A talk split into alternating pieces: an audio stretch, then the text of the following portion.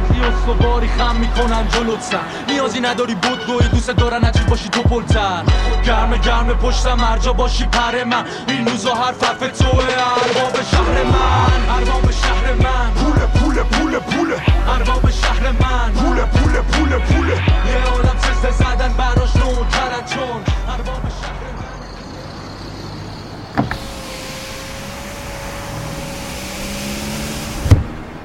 همه ما کله صبح که از خواب بیدار میشیم و به زور چک و لگت خودمون از تخت جدا می‌کنیم که بریم سر کار فقط دنبال یه چیزیم پول چرا کار می‌کنیم؟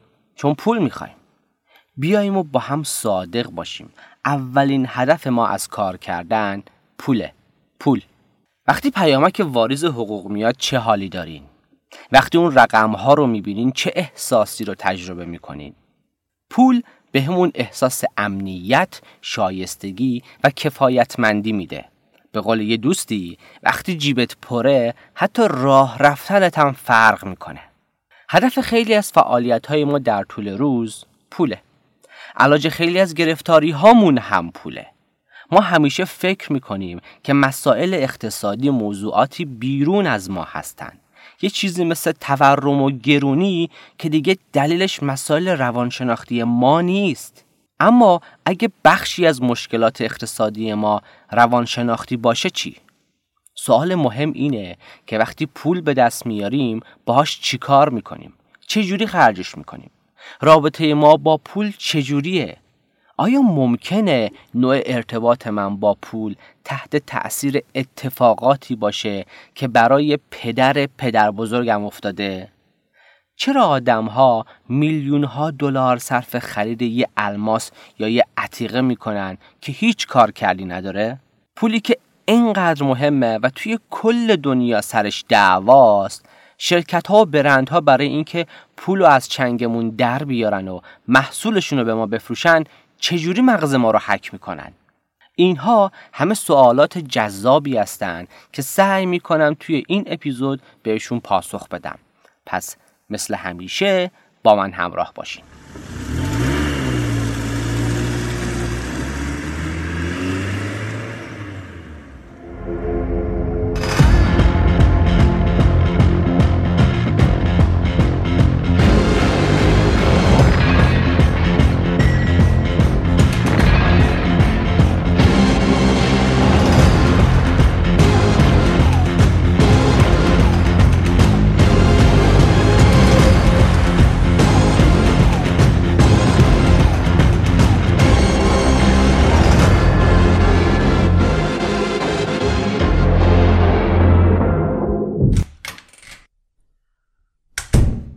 سلام و وقت بخیر.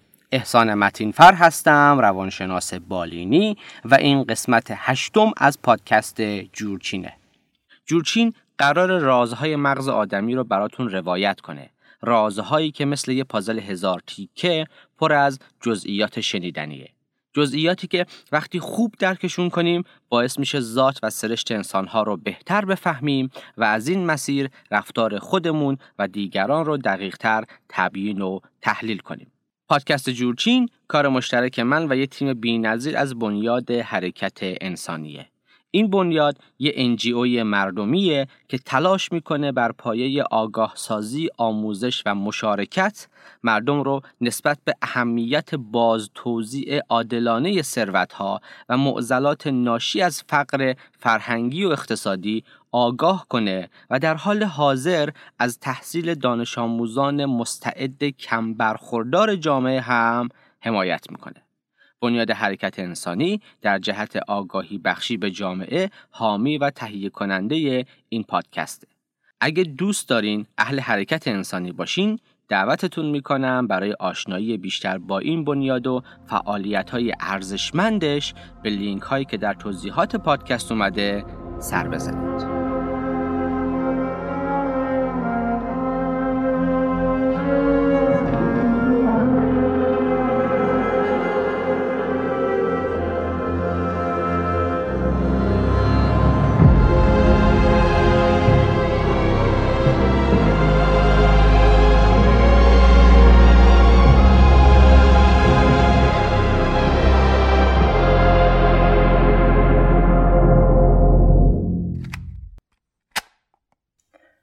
مقدمه اپیزود سوالهای زیادی مطرح کردم. یکیش این بود. آیا ممکنه نوع ارتباط من با پول تحت تأثیر اتفاقاتی باشه که برای پدر پدر بزرگم افتاده؟ پاسخ اینه که بله کاملا ممکنه. ما باورهایی در مورد پول داریم که خیلی وقتها به وجودشون آگاه نیستیم. اما اونها عمیقا تصمیم گیری های اقتصادی ما رو تحت تأثیر قرار میدن. این باورها توسط نسل های قبلیمون فرهنگی که توش زندگی می‌کنیم افراد دور ما و اتفاقات اقتصادی که تجربه کردیم ایجاد میشن. بذارین یه مثال بزنم. تصور کنین که پدر بزرگ کشاورزتون در جوانی بعد از فروش محصول یک سالش تمام پولشو به امانت پیش کت خدای ده می‌ذاره و میره سفر. از سفر که برمیگرده کت خدا کلا منکر این میشه که پول پیشش بوده و می‌زنه زیرش. چی میشه؟ در اثر این اتفاق خانواده پدر بزرگ شما تا چند سال دچار فشار مالی زیادی میشه. این دقیقا یک ضربه روانی بزرگه و آدم ها ممکنه بعد از چنین چیزی حتی دچار PTSD بشن. همون اختلال استرس پس از ضربه. در اثر این شکست مالی پدر شما که توی اون حال و هوا بزرگ شده وقتی به بزرگسالی می‌رسه دیگه به هیچ آدم و مؤسسه اعتماد نمی‌کنه. به هیچ کسی پولی قرض نمیده. حتی قرض دادن رو کاری بسیار احمقانه می‌دونه و فکر می‌کنه هر کی ازش پول قرض می‌خواد قصد داره که کلا سرش بذاره. در نتیجه همه پولاشو پیش خودش نگه میداره و توی بالش و تشکش مخفی می‌کنه. بر همین اساس شما هم توی بزرگسالی خیلی پول توی بانک نگه نمیداری خیلی وارد بازارهای مالی مثل بورس نمیشی یا پول نگه میداری یا نهایتا طلا می‌خری که ارزش پولت حفظ بشه. خیلی هم با اعتماد کردن به آدمها و قرض دادن و شراکت کردن اوکی نیستی. این یه مثال خیلی ساده بود از این که بدونیم اتفاقاتی که برای نسلهای قبلی ما افتاده روی تصمیم گیری ها و رفتارهای اقتصادی ما تأثیر عمیقی می‌ذاره و ما شاید بهش آگاه نباشیم. براد کلونتس روانشناس و بنیانگذار درمان اقتصادی Financial Therapy اومده باورها، نگرشها و احساسات افراد در مورد پول رو بررسی کرده و تونسته اونها رو در چند طبقه قرار بده. کلونتس میگه بخش زیادی از این باورها درست مثل یک نمایشنامه از پیش نوشته شدن و ما نمی‌دونیم نویسندش کی بوده اما به ما منتقل شدن و ما هم تقریبا بیچون و چرا و بدون کم و کاست اجراش می‌کنیم پس مهمه که بدونیم ما چه نوع نمایش ای در مورد پول داریم باگهاشو پیدا کنیم و اصلاحش کنیم. شاید اینجوری زندگی اقتصادی بهتری داشته باشیم. ایشون میگه به طور کلی پنج نوع نمایشنامه در مورد پول داریم. نوع اول که بهش میگن مانی avoidance یعنی اجتناب از پول. توی این نمایشنامه آدم ها تدایی های منفی با پول دارن استراب و هیجان های منفی نسبت به پول تجربه می کنن و باورهایی از این دست در مورد پول دارن که مثلا افراد پولدار موجوداتی طماع و بدذات هستند. ثروتمندها با خوردن حق بقیه پول به دست آوردن برای پولدار شدن باید سر دیگران کلا بذاری. پول آدم فاسد می‌کنه. زندگی با پول کم و قناعت کردن فضیلته و خب خیلی باورها شبیه به این. همونطور که مشخصه این باورها در طبقات اجتماعی و اقتصادی پایین جامعه بیشتر دیده میشن. این باورها زندگی آدمها رو خراب می‌کنه. چجوری؟ افرادی که این باورها رو دارن از اونجایی که فکر می‌کنن. پول با کلاهبرداری و طمعکاری به دست میاد باعث میشه دنبال خلق و کسب ثروت نباشن و به طور کلی فعالیت های اقتصادی رو حرس بیخود زدن برای مال دنیا می‌دونن. از طرف دیگه هم وقتی پولی به دست میارن سعی می‌کنن با خرید کردن و بذل و بخشش و این نوع رفتارها زودی از شهرش خلاص بشن. چون پول چرک کف دسته. در نتیجه دست به تصمیم ها و رفتارهای اقتصادی مخربی می‌زنن که در نهایت اونها رو بیشتر محتاج پول می‌کنه. یکی ممکنه بگه که آقا این آدما می‌بینن که بی پولی داره بهشون آسیب می‌زنه. چرا قدمی برای تغییرش بر نمیدارن؟ جوابش اینه. چون داشتن و معتقد بودن به اون باورها راحتتر و سریعتر از سالها کار کردن و پول درآوردنه من وقتی می‌بینم دیگران اون چیزی رو دارن که من آرزوی داشتنشو دارم حسادت می‌کنم مضطرب میشم و به طور کلی احساس می‌کنم که بقاام به خطر افتاده. احساس تهدید می‌کنم. در نتیجه بهترین و سریعترین راه برای آروم کردن خودم و داشتن حس خوب اینه که دیگران رو تخریب کنم و بگم پیف پیف بو میده.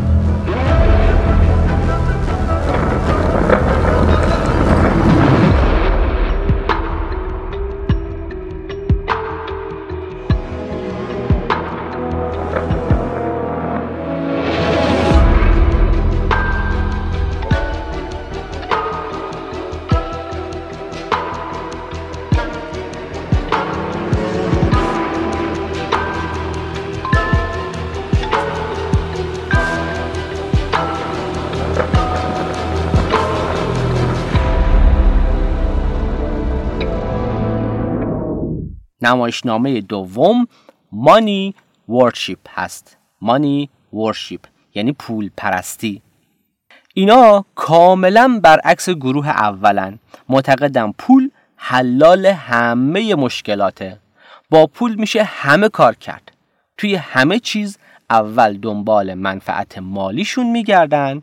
کاری که براشون منفعت مالی نداشته باشه شروع نمی‌کنن و حتی روابطشون رو بر این اساس میچینن که چی بهشون می‌رسه. توی دوران باستان مردم فکر می‌کردن که دنیا روی شاخ گاو بنا شده و اون گاو هم روی یک ماهی قرار گرفته. یعنی دنیا داره روی شاخ گاو میچرخه. اما این دسته دوم پول پرستی که گفتم انگار که معتقدن پول اون شاخ گاو است دنیا داره روی پول میچرخه. حالا جالبه. این وسط افرادی هستن که از پول بدشون میاد. اما آرزو دارن که ای کاش ثروتمند می بودن می‌تونید حدس بزنید که این افراد چه تعارض شدیدی رو دارن تجربه می‌کنن و رفتارهاشون در مورد پول خیلی می‌تونه ضد و نقیز هم باشه. نمایشنامه سوم مانی status هست. status به معنای جایگاه. افرادی که این نمایشنامه رو دارن معتقدن که پول نشون دهنده جایگاه اجتماعی آدم است. اینا ارزش شخصی رو با ارزش دارایی ها یکی می‌گیرن. این آدما می‌خوان نشون بدن که جایگاه و ارزش دارن. بر همین اساس میزان درآمدشون رو بیشتر از اون چیزی که واقعا هست گزارش می‌کنن. چیزی رو نمی‌خرن مگه اینکه نو و مد باشه. در نتیجه این گرایش می‌تونه باعث بشه که آدمها بیش از حد خرید کنن و مغروز بشن. بعد وقتی که مغروز میشن برای اینکه بتونن از این حس مغروز بودن خلاص بشن بیشتر رو میارن به شو آف و خب دیگه خودتون می‌تونین آخرش رو حدس بزنین. این نوع از نمایشنامه توی سالهای اخیر تحت تاثیر گسترش شبکه های اجتماعی خیلی فراگیر شده. یاد کتاب افلوئنزا بیفتین که توی قسمت شهر بازی جهانی در موردش صحبت کردم. شبکه های اجتماعی دارن این باور رو گسترش میدن که افراد ثروتمند همواره در حال خرید کردن هستند اما این کاملا در تضاد با واقعیت موجوده. تامس جی. استنلی توی کتاب معروفش The Millionaire Next Door یعنی این میلیونر خونه بغلی میگه پولدارهای واقعی زندگی متوسط و ساده ای دارن. یه خونه ساده یه ماشین ساده که ده دوازده سال از تولیدش داره میگذره اما ما هیچ نوع خرج کردن عجیب و غریبی اینجا نمی‌بینیم. اما کسانی که داستان شبکه های اجتماعی رو باور می‌کنن فکر می‌کنم با خرید کردن می‌تونن به اون طبقه اجتماعی خاص پیوند بخورن.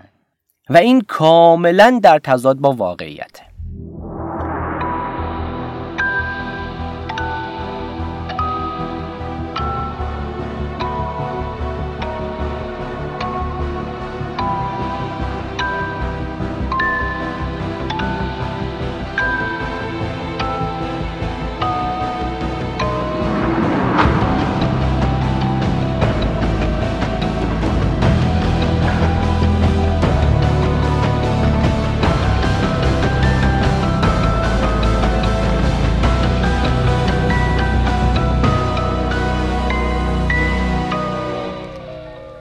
نمایشنامه بعدی money vigilance هست یعنی هوشیاری نسبت به پول.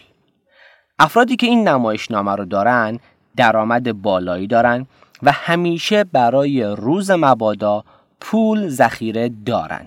اگه پولی اون گوشه کنار save نداشته باشن دچار اضطراب میشن. این افراد همیشه در حال پس‌انداز و سرمایه گذاری با نگاه به آینده هستند. موقعیت های سودده اقتصادی رو خوب می‌تونن پیدا کنن. نسبت به پول کمی استراب دارن یعنی مقتصد هستن و با دقت پول خرج می‌کنن. و در نهایت اینکه درآمدشون رو کمتر از چیزی که هست گزارش می‌کنن. شاید سالمترین نوع نمایشنامه ها هم همین باشه. اما در بعضی موارد money vigilance می‌تونه منجر بشه به hyper vigilance یعنی بیش برانگیختگی گوش بزنگی توی این نمایشنامه افراد با اینکه توانایی مالی زیادی دارن اما اصلا خریدی انجام نمیدن. نمونه بارزش هم شخصیت معروف ابنزر اسکروج توی رمان چارلز دیکنزه. یادتون اومد؟ آه آفرین. توی این افراد ذهنیت کمبود غالبه و همیشه فکر می‌کنن یه روزی میاد که دیگه هیچ پولی ندارن. پس تا بتونن پسنداز می‌کنن و خرج نمی‌کنن. چون توی ذهنشون خرید کردن مثل خودکشی میمونه. اگه چیزی بخرم و فردا روز بی پول بشم از گرسنگی میمیرم. اصولا این افراد توی کودکی با فقر دست و پنجه نرم کردن. و در زمان ثروت نمی‌تونن از پولشون لذت ببرن. اینها خیلی کار می‌کنن و بسیار سخت کوشن. چون با پول جمع کردن دارن احساس امنیت برای خودشون فراهم می‌کنن. پس شاید چیزی که ما بهش میگیم خصاست خصاست نیست. واکنشی در برابر احساس ناامنی و استراب بدبخت شدن. ما همیشه آدم های خصیص رو موجوداتی بدذات می‌دونیم. اما اگه خوب دقت کنیم می‌بینیم که زیر اون خصاست ها یک کودک ترسیده و گریان قرار داره که تلاش می‌کنه زنده بمونه. من توی کار بالینیم تونستم یک نوع دیگه ای از نمایشنامه رو هم پیدا کنم. نمایشنامه ای که توی اون افراد خودشون رو مستحق پول و ثروت و رفاه نمی‌بینن. احساس می‌کنن سزاوار و شایسته پول بیشتر نیستن. پس به کارهای کوچیک و درآمدهای مشخص قانع میشن. به آب باریکه ها تکیه می‌کنن بزرگ فکر نمی‌کنن کسب و کارشون رو توسعه نمیدن ارتقاهای شغلی رو هم قبول نمی‌کنن. چون خودشونو مستحق اون نمی‌دونن. در نتیجه توی وضعیتی که دارن همواره ثابت باقی میمونن. حالا شما بگید. شجره اقتصادی خانواده شما چجوریه؟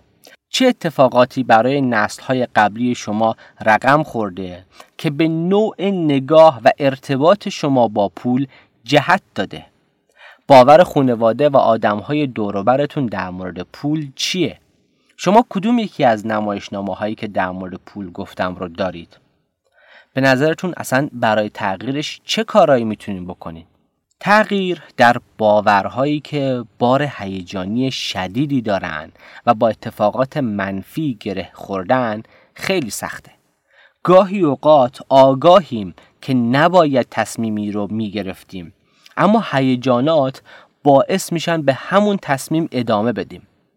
برای اینکه بتونین گام های مثبتی در این زمینه بردارین و نمایشنامه مالیتون رو تغییر بدین توصیه می‌کنم کتاب Mind Over Money نوشته براد کلونس رو حتما مطالعه کنید.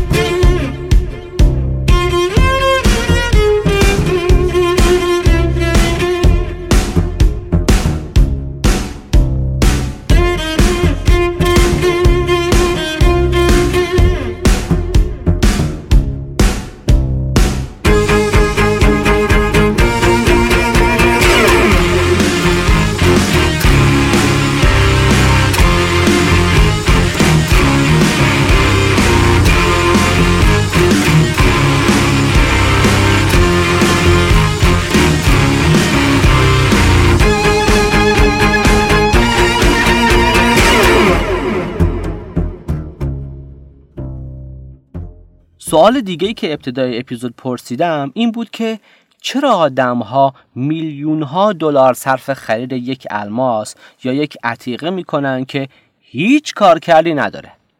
خب واقعیت اینه که خرید کردن فقط و فقط خرید کردن نیست بلکه ما با پول به نیازهای روانشناختیمون پاسخ میدیم. خانم نیرو پهاریا استاد مارکتینگ دانشگاه جورج تاون میگه ما با پول احساساتمون رو نشون میدیم جایگاه و موقعیت اجتماعیمون رو ابراز می‌کنیم و از ارزش هامون دفاع می‌کنیم.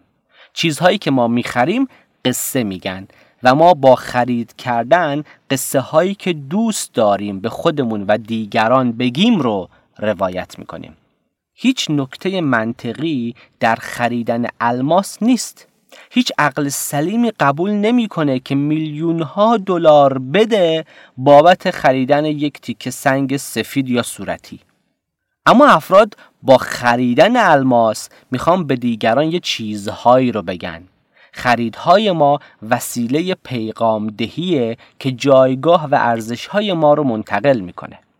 ممکنه یه نفر بگه که نه آقا من مثل این بورژواها مثل این آدمای تازه به دوران رسیده نیستم. مثل اینا نیستم که بخوام با خریدهام حرف بزنم. اصلا توی گروه خونی من نیست. شاید. ولی قهوه چطور؟ تصور کن که نزدیک محل کارت یک کافی شاپ کوچیک بوده که شما گهگاهی ازش قهوه اصرتو می‌گرفتی.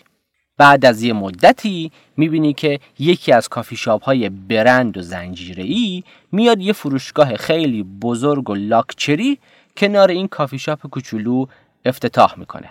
از اینجا به بعد خرید کردن شما از اون کافی شاپ کوچیک دیگه میشه نوعی رأی دادن و حمایت کردن از زعفا در برابر قدرتمندان. این عمل شما نشون دهنده ارزش که بهش معتقدی.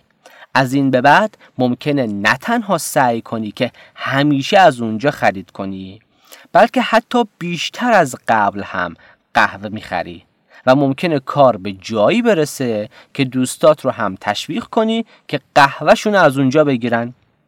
پس می‌بینیم که ما با پولمون داریم رأی میدیم داریم ارزش هامون رو نشون میدیم. حتی داریم یک عمل سیاسی انجام میدیم. آدما دنبال محصولات نیستن بلکه دنبال داستانها و معانی هستند که با اون محصول پیوند خورده.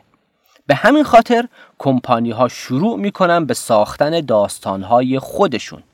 مثلا برای آمریکایی ها از صفر شروع کردن خیلی جذابه. به همین خاطره که زاکربرگ که یه بچه پولدار بوده و یکی از بهترین برنامه نویس ها معلم خصوصیش بوده سعی می‌کنه بگه که یه دانشجوی ساده بوده و برای بزرگ شدن فیسبوک کلی خونه دل خورده. یا استیو جابز و اپلش جف بیزوس و آمازونش ایلان ماسک و تسلاش. همه سعی می‌کنن بگن که ما از گاراژ خونه والدینمون شروع کردیم. هیچی نداشتیم و بدبخت بودیم و در نهایت با تلاش و پشت و کار و نبوغ خودمون به اینجا رسیدیم. چرا؟ چرا همچین داستانی رو میگن؟ چون این داستان بیشتر میفروشه. اما حرفی از منابع و حمایت های عجیب و غریبی که ازشون شده نمی‌زنن. هر برند داستانی میگه. داستان موفقیت، پشتکار، تلاش، بروز بودن و هزار تا روایت دیگه. ما با داشتن اون برندها می‌خوایم که بخشی از اون داستان باشیم. با داشتن اپل می‌خوایم توی نوآوری استیو جابز سهیم بشیم و با خرید تسلا می‌خوایم بخشی از نبوغ و پشتکار ماسک رو تصاحب کنیم. برندها معنا و پیام منتقل می‌کنن و به دنیا میگن که ما چه کسی هستیم یا چه کسی می‌خوایم باشیم. برند یک لوگو یا یک طراحی نیست یک نظام معنایی و ارزشیه. برندها افراد رو به هم متصل می‌کنن. استفاده از یک برند می‌تونه ما رو به شخصی یا جایی متصل کنه و به ما احساس هویت بده.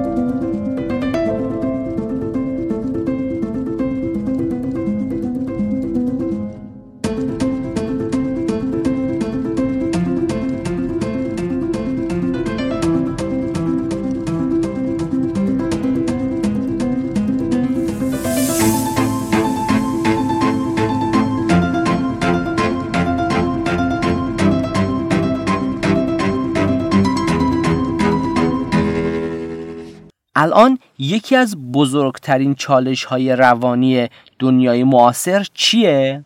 فقدان معنا و هویت. برندها دارن از این جای خالی استفاده می‌کنن و محصولاتشون رو به ما میفروشن. به همین راحتی، به همین تاریکی. وقتی یه نفر با یه برند ارتباط عمیق تشکیل بده و احساس هویتش به اون وصل بشه اگه ازش بخوای که برندش رو عوض کنه این درخواست همونقدر سخته که ازش بخوای مثلا دین یا زبانش رو تغییر بده.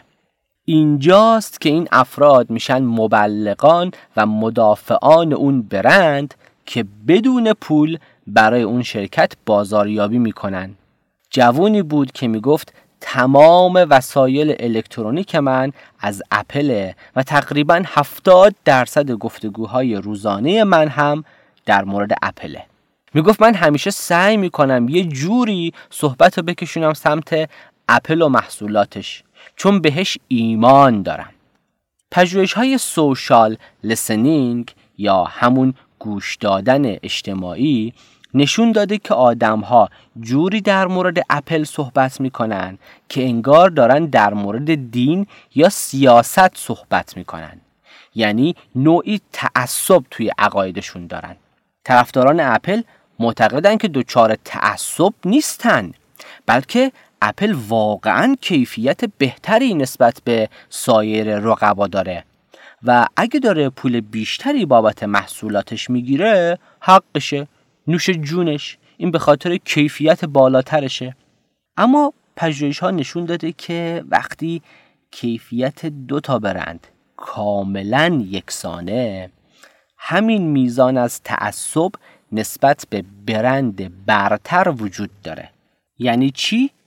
خب بذارین توضیح بدم. توی یه پژوهش اومدن یک نوع دارو از دو شرکت دارویی متفاوت رو به آزمودنی ها دادن.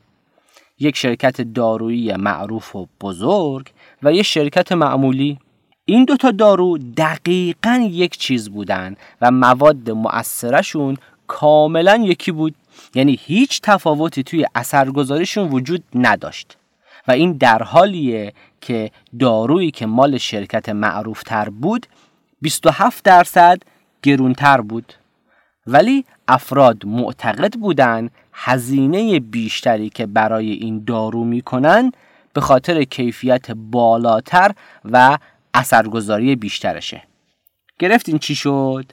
کیفیت یکیه اما ما پول بیشتری بابت برند ها میدیم. چون فکر می‌کنیم که پول بیشترش بابت کیفیت بالاترشه. در صورتی که دیدیم این پژوهش اینو رد کرده. بله این است معجزه برندینگ.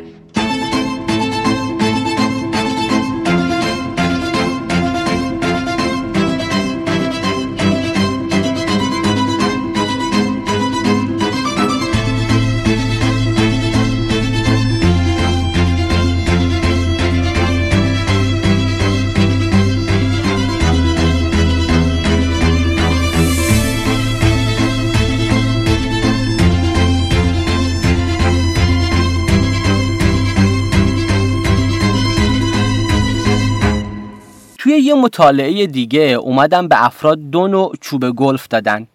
یک نوع که روش لوگوی Nike بود و یک نوع که هیچ لوگویی روش نداشت. یعنی هر دو نوع هم در واقع یک نوع چوب گلف بودن و هیچ تفاوتی با هم نداشتن. فقط یکی روش لوگوی Nike داشت اون یکی هیچ لوگویی نداشت. قسمت کرک و پر ریزون ماجرا اینجاست که افرادی که چوب گلف نایکی داشتن با تعداد ضربات کمتری تونستن توپ رو به داخل سوراخ گلف بندازن چرا چنین اتفاقی افتاده؟ به این خاطر که باور دارن اون برند باعث بهبود عمل کرد میشه و در واقع تأثیرات و برداشت های شما از اون برند بوده که باعث شده عملکرد بهتری داشته باشین این مهمترین عامل قدرت برنده که باز هم به داستانی برمیگرده که اون برند داره روایت می‌کنه. گفتم که ما از پول استفاده می‌کنیم تا ارزش هامون رو به دیگران نشون بدیم. اما آیا ممکنه از پول استفاده کنیم که اون ارزش ها رو نبینیم؟ عجیب شد. تصور کنین که شما یه اکتیویست محیط زیست هستین. یا مدافع حقوق حیواناتین یا با استفاده از کودکان توی محیط کار مشکلات جدی دارین. توی این حالت شما از کارخونه ها و برندهایی که این قوانین رو رعایت نمی‌کنن خوشتون نمیاد ازشون هم خرید نمی‌کنین و حتی ممکنه معتقد باشین که باید این کارخونه ها تعطیل بشن. تا اینجا درسته؟ خیلی خوب. حالا اگه توی فروشگاه برندی که از کودکان توی کشورهای آفریقایی بهره کشی می‌کنه و حیوانات رو هم غیرقانونی به خاطر پوستشون می‌کشه یه جفت کفش خوشگل ببینین که دلتون رو می‌بره با دیدنش چشاتون برق می‌زنه و در عین حال قیمتش هم آف خورده حالا چی؟ اینجا چه اتفاقی میفته؟ پژوهش ها نشون داده که وقتی از چیزی خوشمون میاد قضاوت اخلاقیمون هم تغییر می‌کنه. من با خودم میگم که خب به هر حال می‌دونی کارگرای اون کارخونه هم باید یه نونی برای زن و بچهشون ببرن دیگه. اگه این کارخونه ها تعطیل بشن فقط این وسط کارگرای بدبختن که متضرر میشن.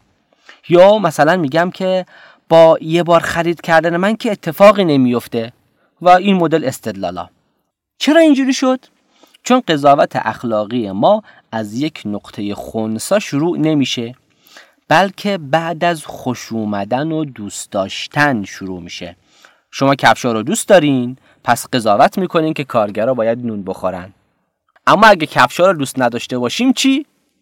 اگه کفشا خوشگل و دلربا نباشن چی میشه؟ مشخصا اینجا قضاوتتون متفاوت خواهد بود. اینجا تبدیل به یک فرد بسیار اخلاقی و سفت و سخت میشید. پس ما داریم انگیزشی و هیجانی قضاوت می‌کنیم. اگه از کفشا خوشمون نیاد میشه بدترین پدیده عالم. اما اگه ازشون خوشمون بیاد و برای اینکه بتونیم کفش ها رو داشته باشیم دنبال راهی میگردیم که بتونیم یه کمی ارزش هامون رو کمرنگ کنیم تا دچار تعارض شناختی نشیم. یاد مصاحبه بهنوش تواتبایی افتادم که داشت از تولید محصولات چرمی و تبلیغی که برای یه شرکت کرده بود دفاع می‌کرد. اتفاقا به محیط زیست ما خیلی کمک می‌کنه. چون وقتی که همونطور که ما در قصابی میریم و گوشتی رو تهیه می‌کنیم خب چرا پس نمیگیم که اون به قیمت کشته شدن یک حیوانه؟ خب این بله. قصابی ما گوشت تهیه می‌کنیم و استفاده می‌کنیم.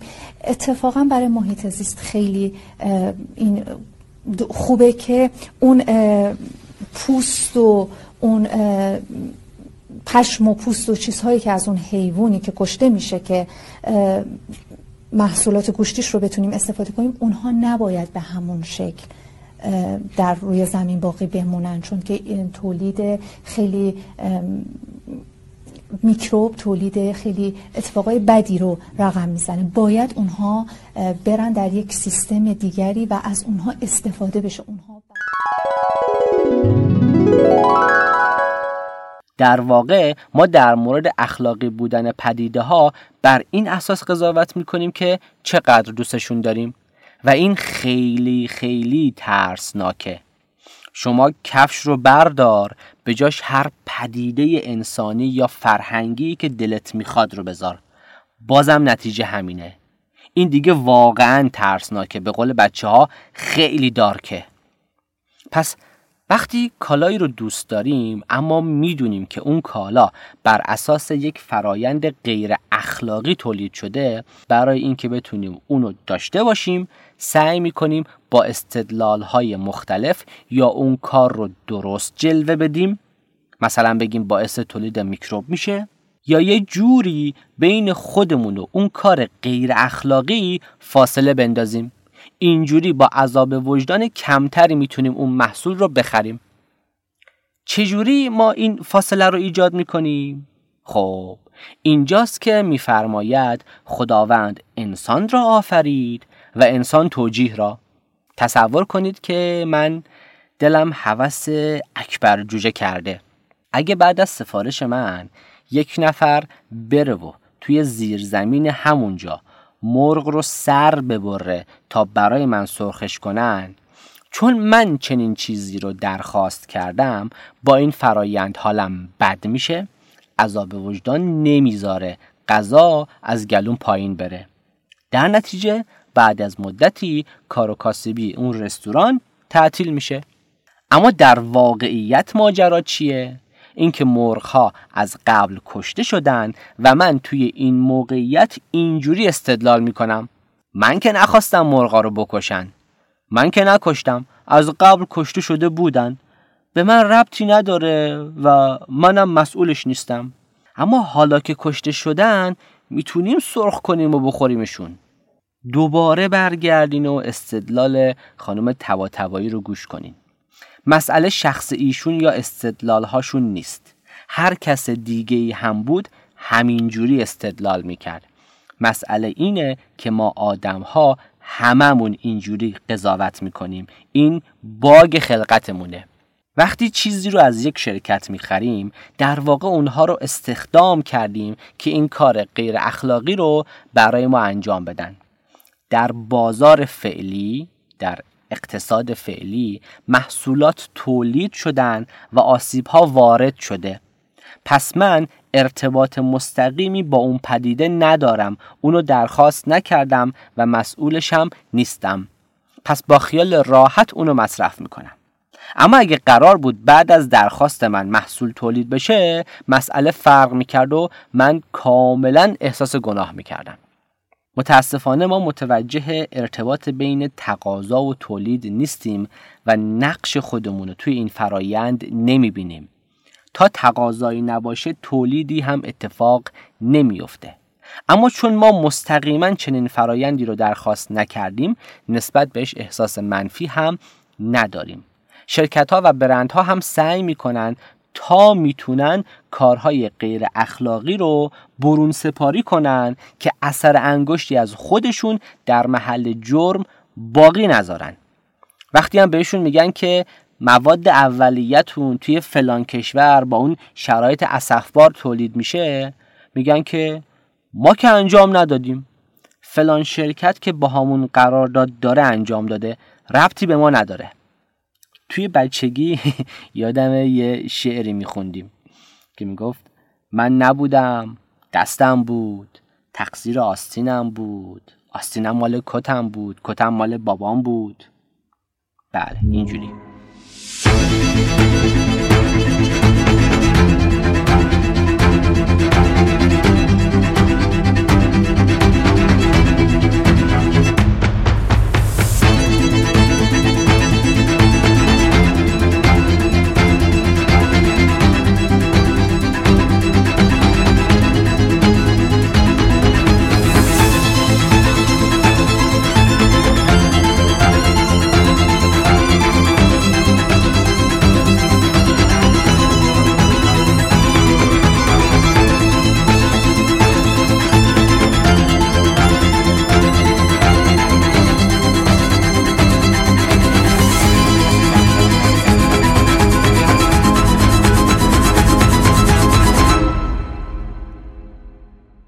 حالا که تا اینجا اومدیم بذارین یه پدیده خیلی عجیب و غریب رو براتون باز کنم.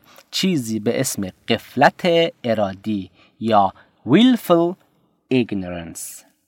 حالتی رو تصور کنین که موقع خرید یک محصول به افراد گفته میشه می‌تونن در مورد شرایط محیط کار و مسائل محیط زیستی اون محصول اون کارخونه اطلاعات به دست بیارن. اینکه چقدر محیط کار اونجا سالم بوده انسانی بوده یا اینکه چقدر این محصول در راستای حفاظت از محیط زیست بوده و اینجور چیزها. حالا هرچه افراد در مورد این مسائل حساس تر باشن و معیارهای سختگیرانه تری داشته باشن کمتر تمایل دارن که این اطلاعات رو بدونن. گرفتین چی شد؟ چون نمی‌خوان دچار تناقض و تعارض شناختی بشن. چون اگه در مورد این مسائل بدونن مجبور میشن کاری براش انجام بدن. مثلا مجبور میشن واکنش نشون بدن و به عنوان اعتراض اون کالا رو نخرن. پس ترجیح میدن در مورد این مسائل چیزی ندونن و بتونن با خیال راحت کالایی که می‌خوان رو داشته باشن. به زبون ساده سعی می‌کنن زیر سیبیلی ردش کنن. پس وقتی ارزش هامون در تضاد با خواسته هامون قرار می‌گیرن ترجیح میدیم چشمامون رو روی ارزش هامون ببندیم تا بتونیم به خواسته هامون برسیم. بله چون به خلوت می‌روند آن کار دیگر می‌کنند.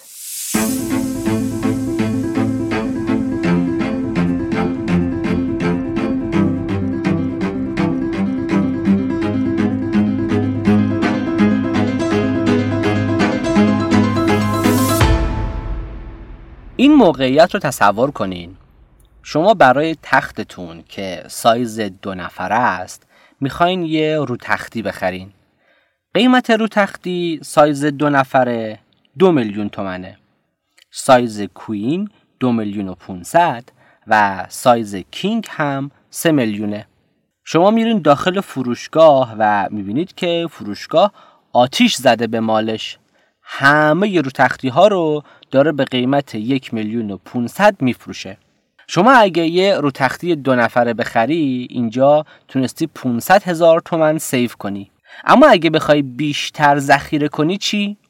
اگه بخوای یک میلیون یا یک میلیون و 500 save کنی چی کار می‌کنی؟ اینجاست که افراد احتمالا میرن یه دونه رو تختی king size می‌خرن و اینقدر این رو تختی بزرگه که لبه هاش روی زمین میفته گرفتین چی شد؟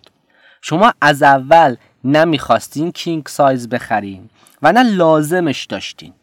از طرف دیگه همون یک میلیون و 500 رو هم پرداخت کردین. اما توی ذهنتون اینه که یک میلیون و 500 دیگه هم سود کردین. این در صورتیه که چیزی که خریدین بیشتر از این که مفید باشه خودش میشه باعث دردسر. چقدر از این مدل خریدها انجام میدین؟ چقدر گیر ترفندهای فروشی میفتین که بر مبنای باگهای ذهنمون دارن کار می‌کنن؟ ابتدای اپیزود سوالی مطرح کردم و این بود. ما با پولی که داریم چطور رفتار می‌کنیم و شرکت ها برای فروختن محصولاتشون چجوری مغز ما رو حک می‌کنن؟ آیا ما نقاط کور مالی داریم و فروشگاه ها از این نقاط کور ما استفاده می‌کنن؟ پاسخ اینه که بله.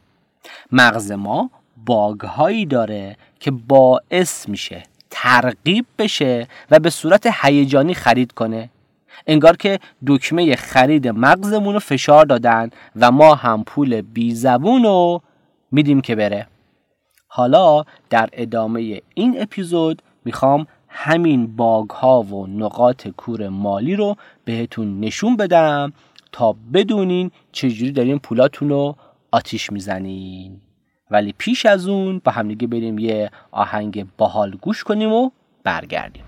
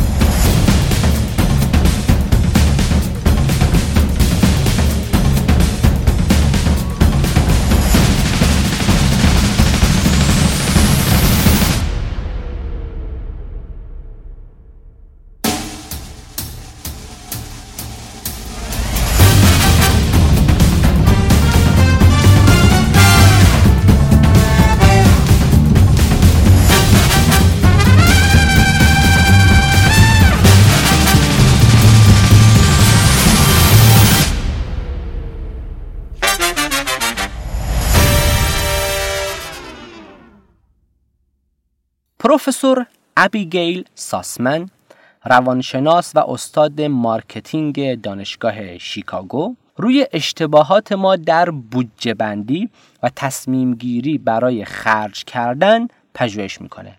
ایشون میگه مهمترین اشتباهی که ما توی بودجه بندی هامون انجام میدیم اینه که برای مخارج پیش بینی نشده ای که یهویی سبز میشن هیچ پیش بینی نمی کنیم و به همین خاطر توی خرج کردنمون خیلی اشتباه داریم.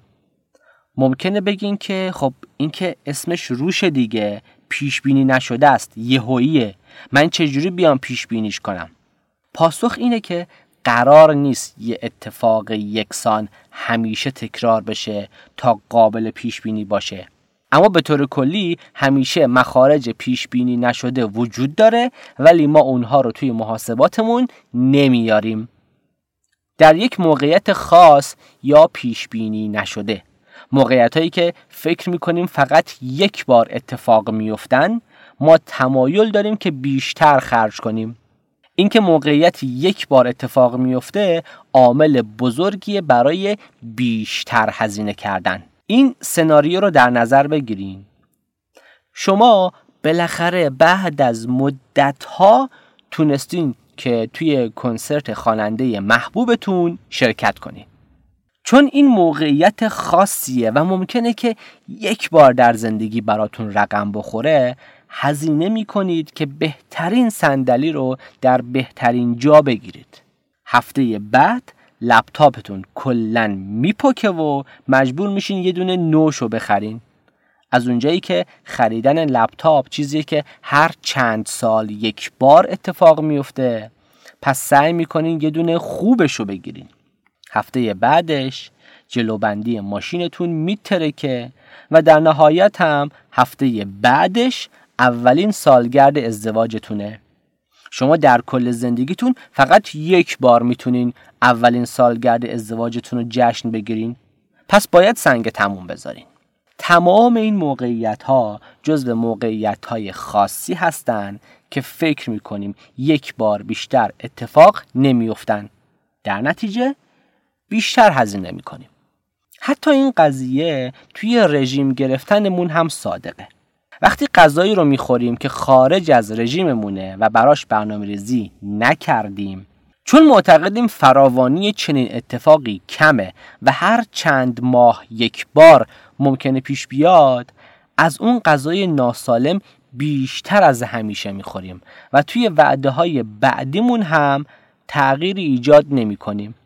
این جمله رو از کسانی که رژیم دارن و توی این وضعیت هستن زیاد میشنوم همینجوری که داره لغمه های کل گربه می‌گیره میگه بابا ولش کن یک شب که هزار شب نمیشه. این شبی که میگم شب نیست اگه شب مثل اون شب نیست. امشب مثل دی شب نیست یه شبی مثل امشب نیست. این شبی که میگم شب نیست اگه شب مثل اون شب نیست. امشب مثل دی شب نیست هیچ شبی مثل امشب نیست. ریچارد تالر اقتصاددان رفتاری و برنده جایزه نوبل در اقتصاد مفهومی رو مطرح کرده تحت عنوان حسابداری ذهنی یا mental accounting. و میگه بسیاری از باگ های ذهنی ما از همینجا داره میاد. حالا چی هست این حسابداری ذهنی؟ یه کمی این تیکه رو خوب دقت کنین. می‌خوام یه مفهوم پیچیده رو بگم. اگه من از شما یه ده هزار تومنی قرض بگیرم و به جاش دو تا پنج هزار تومنی بدم. آیا اونو قبول نمی کنین و میگین که همون ده هزار تومانی خودم رو بده؟ نه دیگه پول پوله فرقی نمی‌کنه. به این ویژگی پول میگن قابل تعویز بودن یا فانجبل بودن. فانجبلیتی اما مغز ما میگه همه پول ها با همدیگه قابل تعویز نیستن. اینجوریه که پولی که من به عنوان حقوق می‌گیرم با پاداشی که می‌گیرم با پولی که توی قرعه کشی برنده میشم با پولی که توی قمار می‌برم همه با هم فرق دارن. ما پول رو با توجه به اینکه چجوری به دست اومده طبقه بندی می‌کنیم و بر همون اساس هم باهاش رفتار می‌کنیم. به این میگن سورس ایفکت یا اثر منبع. ذهن من بین حقوق و پاداش تفاوت قائل میشه و با اونها دو تا رفتار متفاوت انجام میده و از همین جاست که اون باگ ها خودشونو نشون میدن. اولین باگ چیزی تحت عنوان اثر پول بادآورده یا windfall effect. پول بادآورده. پول بادآورده پولیه که بی هیچ زحمتی به ما می‌رسه. توی یک مطالعه به افرادی که می‌خواستن از یک آنلاین شاپ خرید کنن همینجوری نفری ده دلار دادن. این کار باعث شد این افراد بیشتر از اون میزانی که می‌خواستن خرید کنن. علاوه بر اون چیزهایی رو هم خریدن که پیش از این عموما نمی خریدن این ماجرا چی میگه؟ میگه ما نه تنها پول بادآورده رو خرج می‌کنیم بلکه چندین برابر بادآورده هم خرج می‌کنیم. اینجاست که میگن بادآورده رو باد می‌بره. حتما دوروبرتون دیدین یا داستانهاشو زیاد شنیدین که به فلانی یه ثروت هنگفت رسید. بعد از یه مدتی هم پول رو با خوشگذرونی و مهمونی و سفرهای عجیب و غریب و خریدهای نامتعارف به باد داد و خودش رو بدبخت کرد. نمونه هاش توی ادبیات داستانیمون هم زیاده. اینا همه اثر بادآورده است. اما جالبه که بدونین افزایش حقوق و درآمد چنین تأثیری نداره و باعث اثر بادآورده نمیشه. پس اینو می‌فهمیم که منبع پول مهمه. و مغز ما با همه پولها یکسان برخورد نمی‌کنه. من حقوقی که می‌گیرم رو صرف خونوادم می‌کنم. اما پولی که از راه کلاهبرداری به دست آوردم بیشتر احتمال داره که صرف امور خیریه بکنم. یعنی پول رو صرف امور خیریه و انسان دوستانه می‌کنم که احساس گناه هم رو برطرف کنم. دلیل دیگه ای که باعث میشه ما توی خریدهامون اشتباه بکنیم چیزیه به نام context effect یا اثر زمینه. به زبان ساده جایی که ازش خرید می‌کنی خیلی توی این که چقدر حاضری پرداخت کنی تاثیر داره. ما تمایل داریم که توی سینما یا فرودگاه کالاها رو گرونتر بخریم. یعنی چیپس و آب میوه‌ای که یه قیمت مشخص داره اونجا به قیمت خون پدرشون باهات حساب می‌کنن. و تو هم با اینکه می‌دونی چند برابر گرونتر از قیمت واقعیشه اما می‌خری. چرا این اتفاق میفته اول اینکه جای دیگه ای نیست که بتونی اون چیپس و آب میوه رو بخری. دوم اینکه اثر زمین است. ما توی فروشگاه ها و مغازه های شیک و لاکچری اجناس گرون رو راحت تر می‌خریم. چون ظاهر اون فروشگاه باعث شده من انتظار داشته باشم که قیمتاش بالا باشه و با توجه به انتظارات هم اوکی هستم که اینجا بیشتر هزینه کنم. توی فرودگاه هم همینه. چون انتظار دارم قیمت ها بالا باشه با خرید کردن مشکلی ندارم و میگم خب دیگه اینجا همینه دیگه کاریش نمیشه کرد. و سوم هم این که می‌تونه اثر اتفاق خاص باشه. سفر با هواپیما برای خیلی های اتفاق خاصه. رفتن به سینما هم خاصه. مخصوصا اگه با مخاطب خاصت بری. پس در نتیجه حاضرین بیشتر هزینه کنیم. پس می‌بینیم که بافت و زمینه جایی که داریم خرید می‌کنیم خیلی مهمه. از من به شما نصیحت. به هیچ وجه وارد مغازه هایی که خیلی شیکن و دکوراسیون خفن دارن نشین. چون همین که وارد شدین دیگه افتادین توی دام و مجبور میشین که بخرین. اونم به چند برابر قیمت واقعی. پس هیچ وقت اثر زمینه رو فراموش نکنید.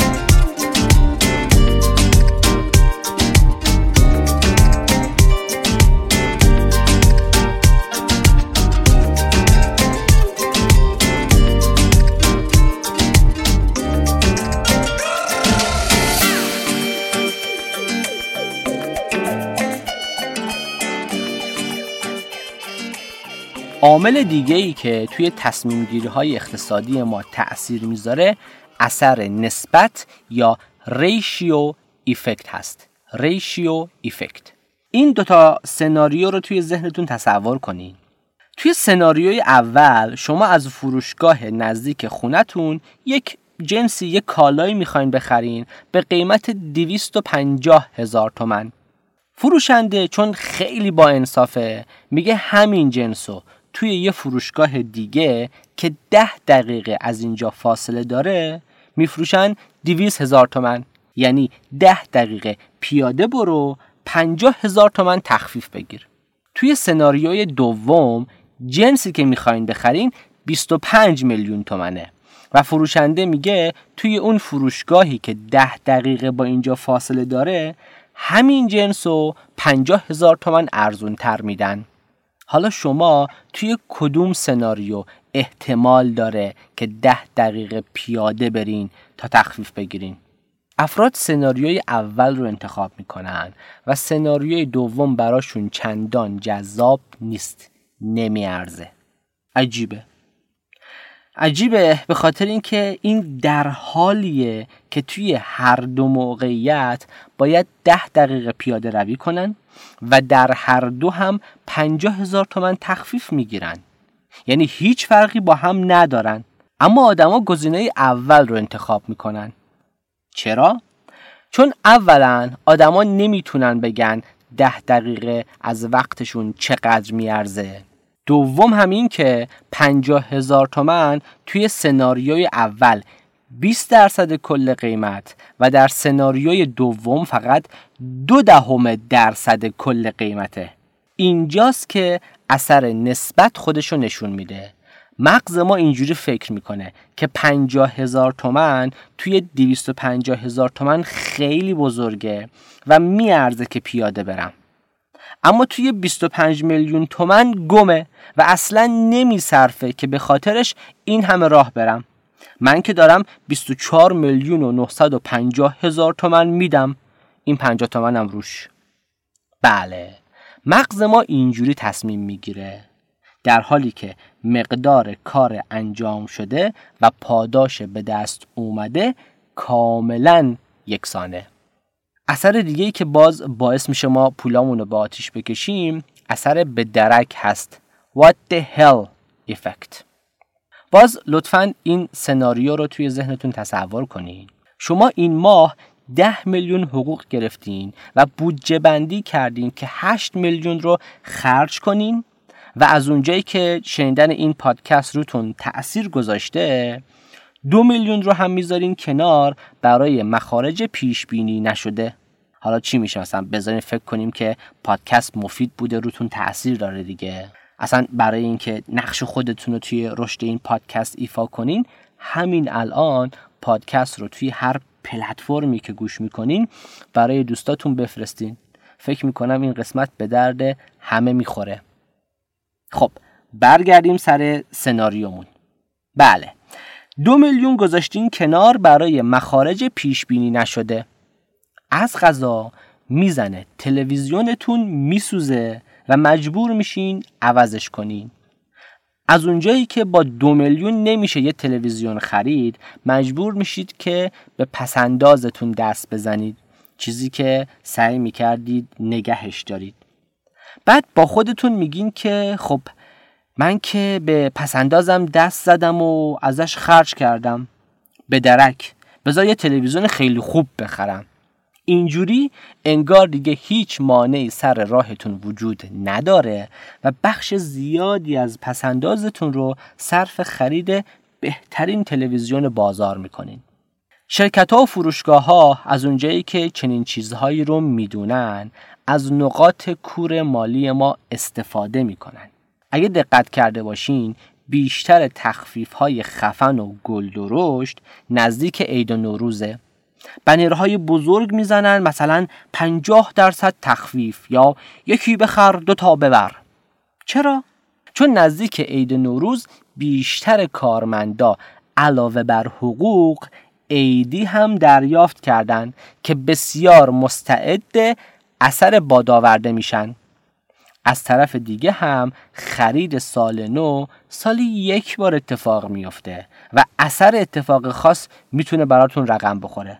پس باز احتمال داره که بیش از چیزی که برای خودتون مشخص کردین خرید کنین علاوه بر این وقتی می‌بینین تخفیف های چشمگیری دارن بهتون میدن مثلا از یک برند خاص که قیمتاش بالاست و بهتون 50 درصد تخفیف داده میشه شما دیگه میفتی به جون بازار و کارت بانکیت چرا؟ چون تخفیف هم درست عملکردش شبیه به پول بادآورده است. به همون احساس پولدار بودن میده. به همین خاطر با خریدن اون کالا حس خوب تجربه می‌کنیم. ماجرا زمانی بدتر میشه که میزان تخفیف خیلی بیشتر از چیزیه که ما از اون فروشگاه انتظار داریم. ما اونو نوعی فرصت در نظر می‌گیریم. در نتیجه ما از خرید کردن کلی حس خوب به دست میاریم و بیشتر و بیشتر می‌خریم. فکر می‌کنیم که اون فروشگاه آتیش زده به مالش. اما واقعیت اینه که اینها فقط و فقط روش هایی هستند برای فروختن بیشتر. ساعت ها مطالعه و تحقیق پشت این استراتژی ها هست. یه مدلی از تخفیف هست که دیگه خدای استراتژی است. توی اقتصاد رفتاری بهش میگن دابل منتال دیسکاونت یعنی تخفیف ذهنی دوگانه. تصور کنین که میرین از فروشگاه خرید می‌کنین.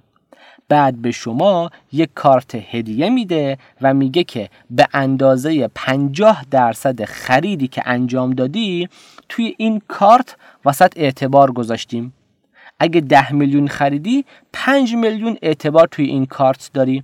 و دفعه بعد که بیای خرید کنی 5 میلیون تومن تخفیف داری. با این روش ما احساس می‌کنیم دو بار تخفیف گرفتیم. به جای یک بار. در حالی که واقعا یک بار بهمون تخفیف دادن. اما ما احساس می‌کنیم که خرید اولی که انجام دادیم ارزون در اومده. توی خرید دوم هم باز احساس می‌کنیم که کلی بهمون حال دادن. در نتیجه حس برنده بودن داریم و حتی احساس می‌کنیم که شکار کردیم.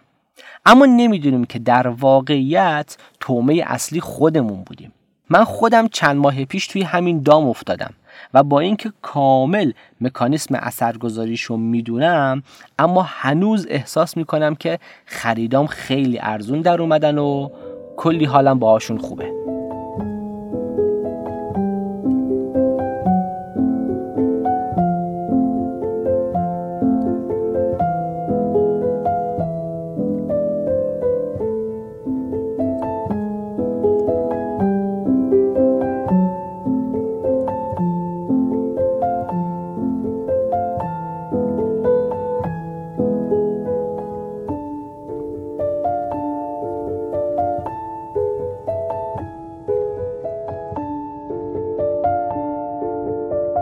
واقعیت اینه که بخش زیادی از فعالیت های ما در روز در جهت پول و درآمده. توی این اوضاع اقتصادی قشنگمون هم این دغدغه بزرگتر و برجسته تر میشه. به همین خاطر ما وظیفه داریم که در مورد مسائل مالی و اقتصادی دانشمون رو بیشتر کنیم. نشتی ها و نقاط کور مالیمون رو پیدا کنیم و دانش سرمایه گذاری رو کسب کنیم. 80 درصد افراد دارن با حقوق ماهیانه زندگی می‌کنن و خدا می‌دونه که این سبک زندگی چقدر پر استرسه. پس ما وظیفه داریم که نسبت به این هیته بی تفاوت نباشیم و هوش مالیمون افزایش بدیم. طبق نکاتی که توی اپیزود کمالگرایی شجاعت ناقص بودن گفتم همه چیز یادگیریه. پس این دانش رو یاد بگیرین به نسل بعدیتون هم منتقل کنین. من اگه با بچم در مورد پول عملکردش و منابعش صحبت کنم میزان محدودی پول بهش بدم و بگم که باهاش هر کاری که می‌خواد بکنه هر اشتباهی که می‌خواد انجام بده دارم بهش کمک می‌کنم یکی از مهمترین هیته های زندگیشو در کنترل خودش بگیره. اجازه بدین بچهتون خودش پولشو مدیریت کنه. اجازه بدین اشتباه کنه. از دست دادن 100 هزار تومن در هشت سالگی بهتر از از دست دادن ده میلیارد تومن در سی سالگیه. و این چیزیه که همه لازم داریم یاد بگیریم. خب فکر می‌کنم تا حدی تونسته باشم شما رو نسبت به ارتباطی که با پول داریم و اینکه چه بلاهایی سر پولمون در میاریم آشنا کنم.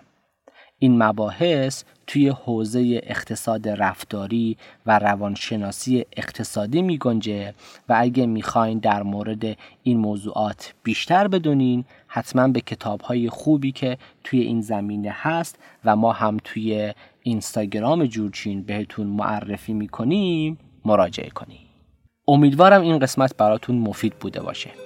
احسان متینفر هستم و اینجا جور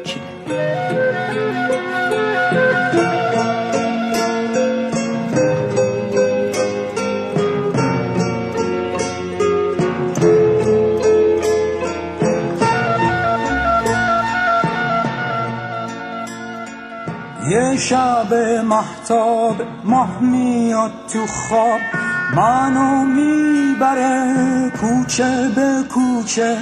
باغ انگوری باغ آلوچه دره به دره صحرا به صحرا. اونجا که شبا پشت بیشه ها یه پری میاد ترسون و لرزون. پاشو می‌ذاره تو آب چشمه شونه می‌کنه موی پریشون.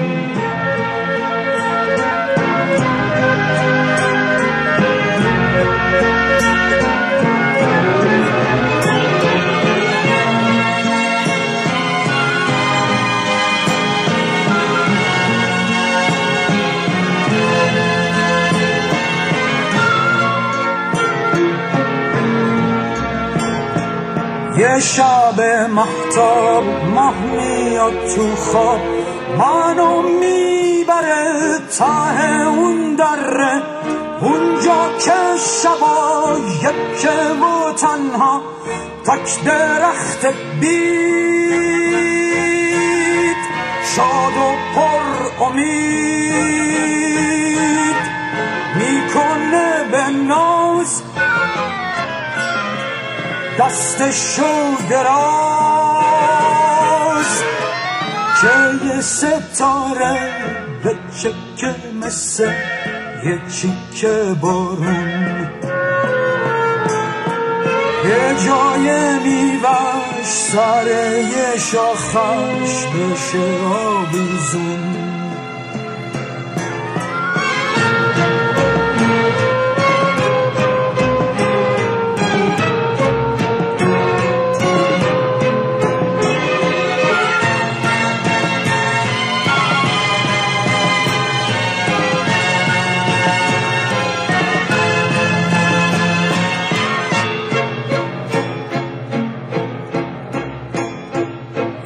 شب محتاب ماه میاد تو خواب.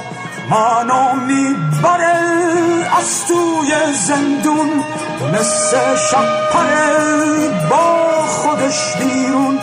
می‌بره اونجا که شب سیاه تا دم سهر شهیدای شهر با فانوس خون جای می‌کشن تو خیابونا سر میدونا. امو یادگار مرد کینه دار مستی یا هوشیار خوابی یا بیدار.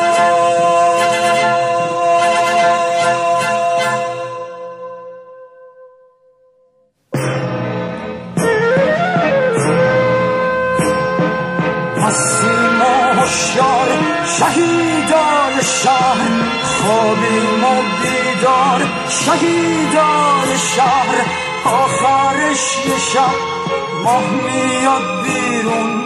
از سر اون کو بالای دره روی این میدون رد میشه خندون. یه شب ماه میاد.